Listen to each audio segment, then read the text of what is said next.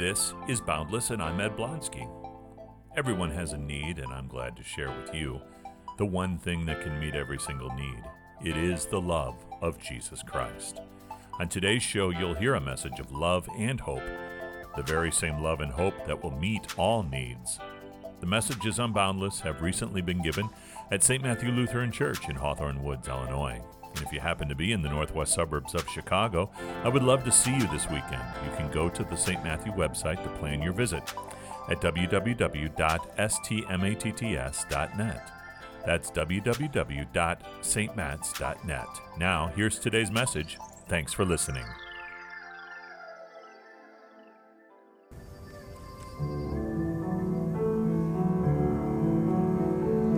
You were heaven with the Father. Your will was done there as we pray it would be here. To you I was nothing but an enemy. Till you left it all to die for me. Love me. You love me. You love me. How could I not love you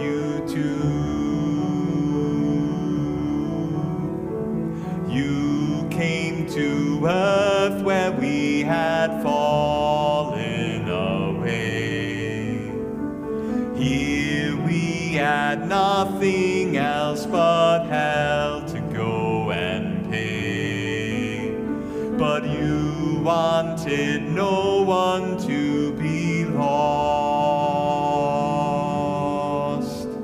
So you made a way upon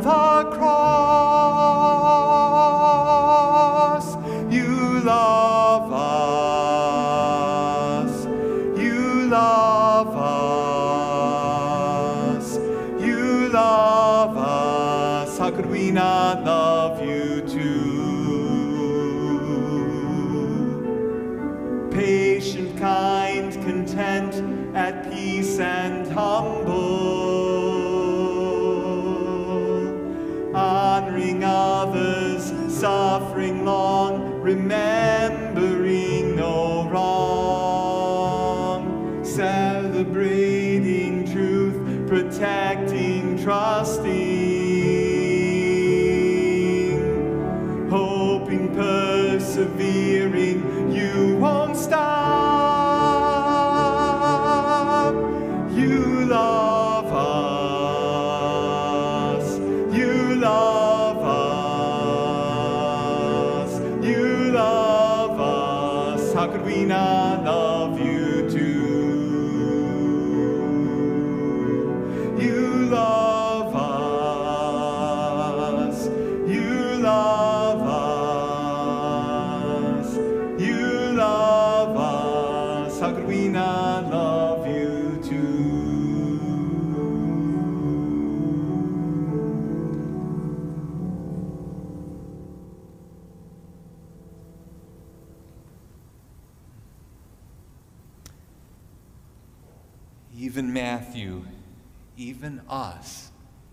Jesus loves us. Matthew, as a tax collector, a Jewish tax collector for the Roman Empire in the first century. You know, this isn't like your neighbor who works for the IRS. You know, I, I, had a, a friend I was privileged to play some tennis with occasionally uh, some years back, worked for the IRS. Great guy, everybody loved him. Uh, wonderful guy. Um, you know, it's, it's not, we can't just plug, plug that in. Oh, yeah, tax collector. I know tax collectors. In that day and age, for Matthew to have been a Jew and employed as a tax collector for the Roman Empire, to understand what that was like, I need you to imagine something horrible with me, something utterly terrible and terrifying. I need you to imagine with me what it might be like if our soldiers had not won World War II. I'd like you to imagine the horrors of the Nazi regime spreading not only across Europe, but then even across the Atlantic, right here. If the United States of America had fallen to the Third Reich, imagine that. Imagine your neighbors if you have German and Austrian, Austrian heritage like me. Imagine your neighbors looking at you funny and with suspicion because, you know, maybe you look a little bit like the enemy, right? The occupiers. Maybe you remind them of them. You know, imagine that. Ah, und ob du Deutsch sprichst? Sprichst? Ach, yeah. yeah, I mean, you know, even more suspicion then, right? okay. Um, but imagine, you know, we, we know the horrors going on already in the Third Reich. Imagine if that empire had continued to grow and spread all the way here. And if we in our land were enduring those horrors, and then further, imagine one of us, a fellow American, becoming a Nazi lackey, betraying us, and you know, becoming a Nazi goon who is collecting your taxes not for this representative democratic government that we're so blessed to be a part of today, but imagine somebody collecting your taxes to give it to Hitler and his goons. Imagine somebody doing that in such a way that your family home that was passed down to you for generations, you can't keep the home because you can't keep up with what the Nazis want. And you lose that home. And the person who is recording how, yep, you, no, person serving you notice and telling the Nazis that the Nazis get to buy your family homestead at a discount. Okay, now you're starting to get a sense of who Matthew was in the first century. In fact, there's even another layer to that, really. Because we considered the, the depth of betrayal and, and the experience of having a foreign conqueror over us and our people, right? We, you know, we've imagined that. But another part of this dynamic was that it wasn't just someone share it wasn't just the people sharing their nation in common you know I mean, we share our nation in common we believers in Jesus gathered here, we share this nation in common with Jews, with Muslims, with Mormons and Jehovah's Witnesses. We, we share this nation with atheists. We share this nation with people of all these other religions other than Christianity. Um, but for the Jews, in the first century? I mean, it wasn't just that the Romans had taken over their country, they were the people of God awaiting Messiah Jesus. They were both a nation and the religious community of God's children awaiting their Savior. And Matthew was betraying them to the Romans. Matthew was milking all the taxes out of them according to what Rome said must be. Many of these tax collectors were also notorious for taking extra off the top.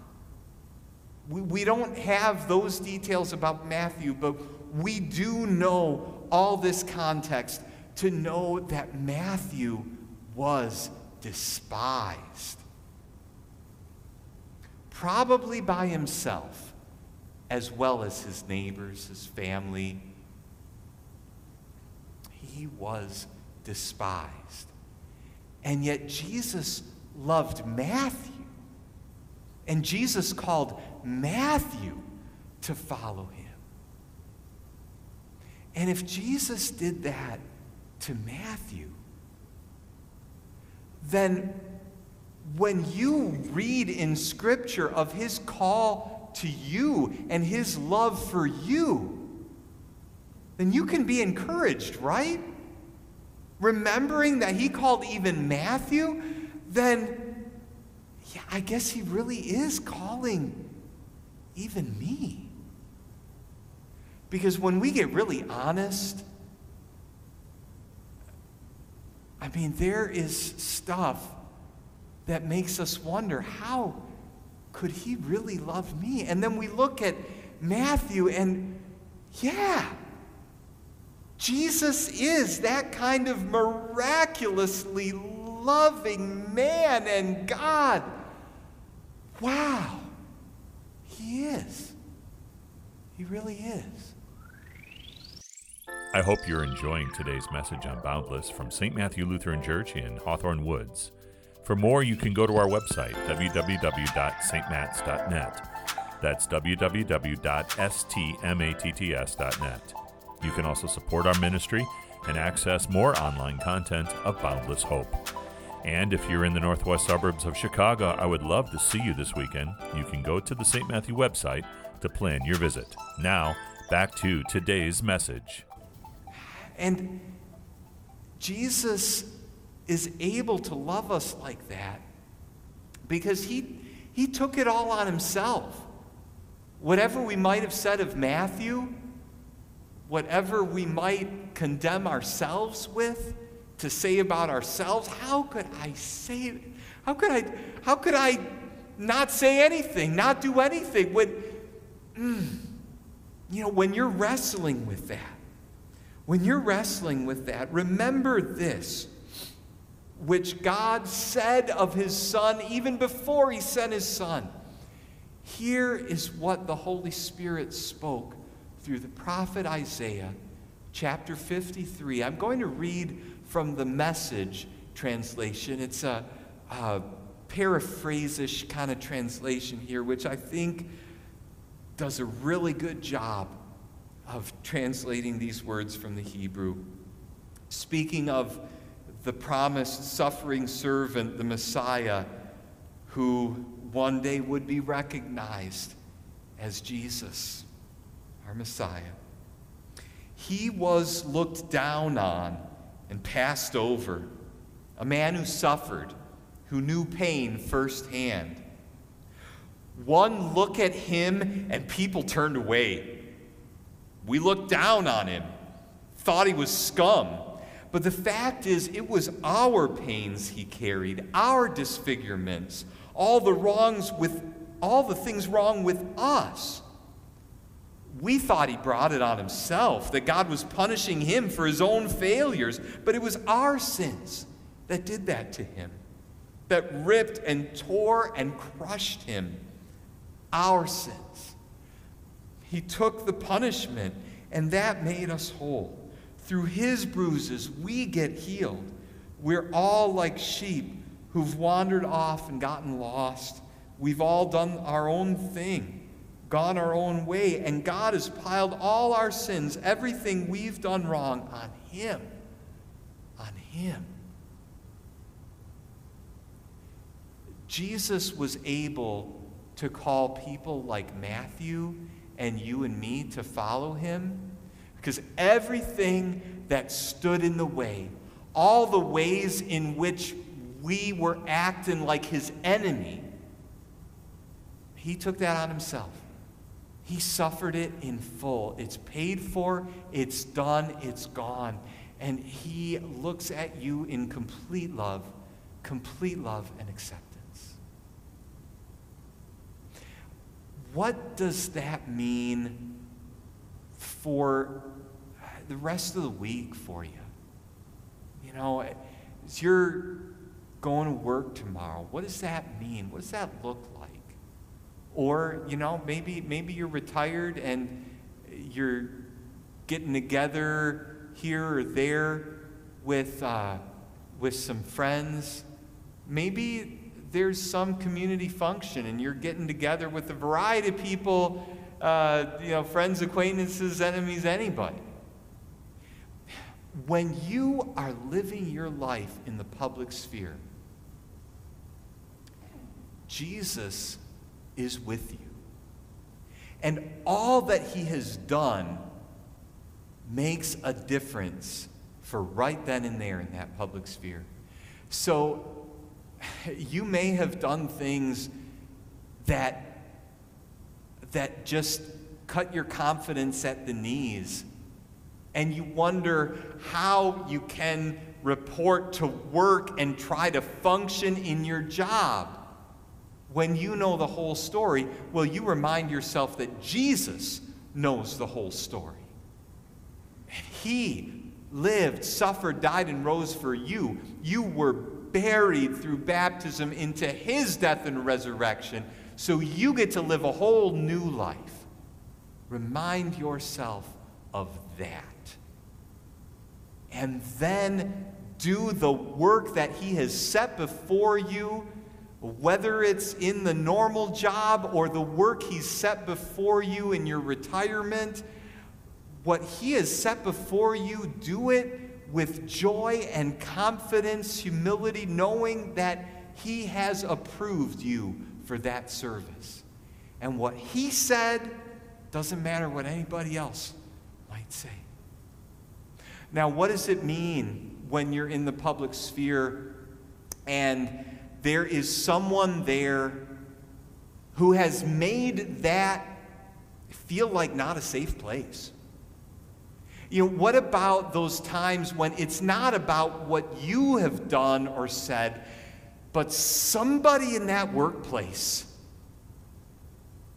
What they have said, what they have done, it's making that workplace not feel safe to you. It's making you wonder how you can possibly work with that individual. Now, there are some questions for you to work through with wise counselors then? Yes. Uh, you know, how to have appropriate boundaries in that workplace and how to discern whether God might be calling you to look for another job, to give notice there. Uh, any of those things may be possible, and you work that through with a trusted counselor, right? With uh, those that God has placed in your life whom, whom you can open up with about this and hear Him speaking wisdom through them as you wrestle with those things. But when it comes to your heart toward those other people, no matter what decisions you might be making about staying or going, whatever, when it comes to your heart and the people there that might be difficult to deal with, Jesus loves them. Jesus lived, died, and rose for them so that you don't have to carry bitterness toward them, so you, you don't have to carry fear about them. Jesus died for them. So you can forgive them as you've been forgiven. Yes, there may need to be boundaries, etc. You'll work through that. But when it comes to your heart, you're free to forgive them. like Jesus forgave you so freely. And forgiving them like that, it is freeing. It is abundantly freeing. And, and no matter how bad it was, you can forgive in your heart. Jesus called Matthew the betrayer of the people, right? The betrayer of God's people in that generation. Jesus called Matthew. So we can forgive whomever we are coming into contact with. And, you know, maybe Maybe they won't follow Jesus like Matthew did. Maybe they will. God is able to do abundantly more than we could ever ask or imagine. And so, may we hear his call and follow him, confident that yes, he really does love us as he loved Matthew. And yes, he really does love all those around us. We get to love them as He's loved us. He loved Matthew. He loves us. He loves them. He loves you. He loves you so much.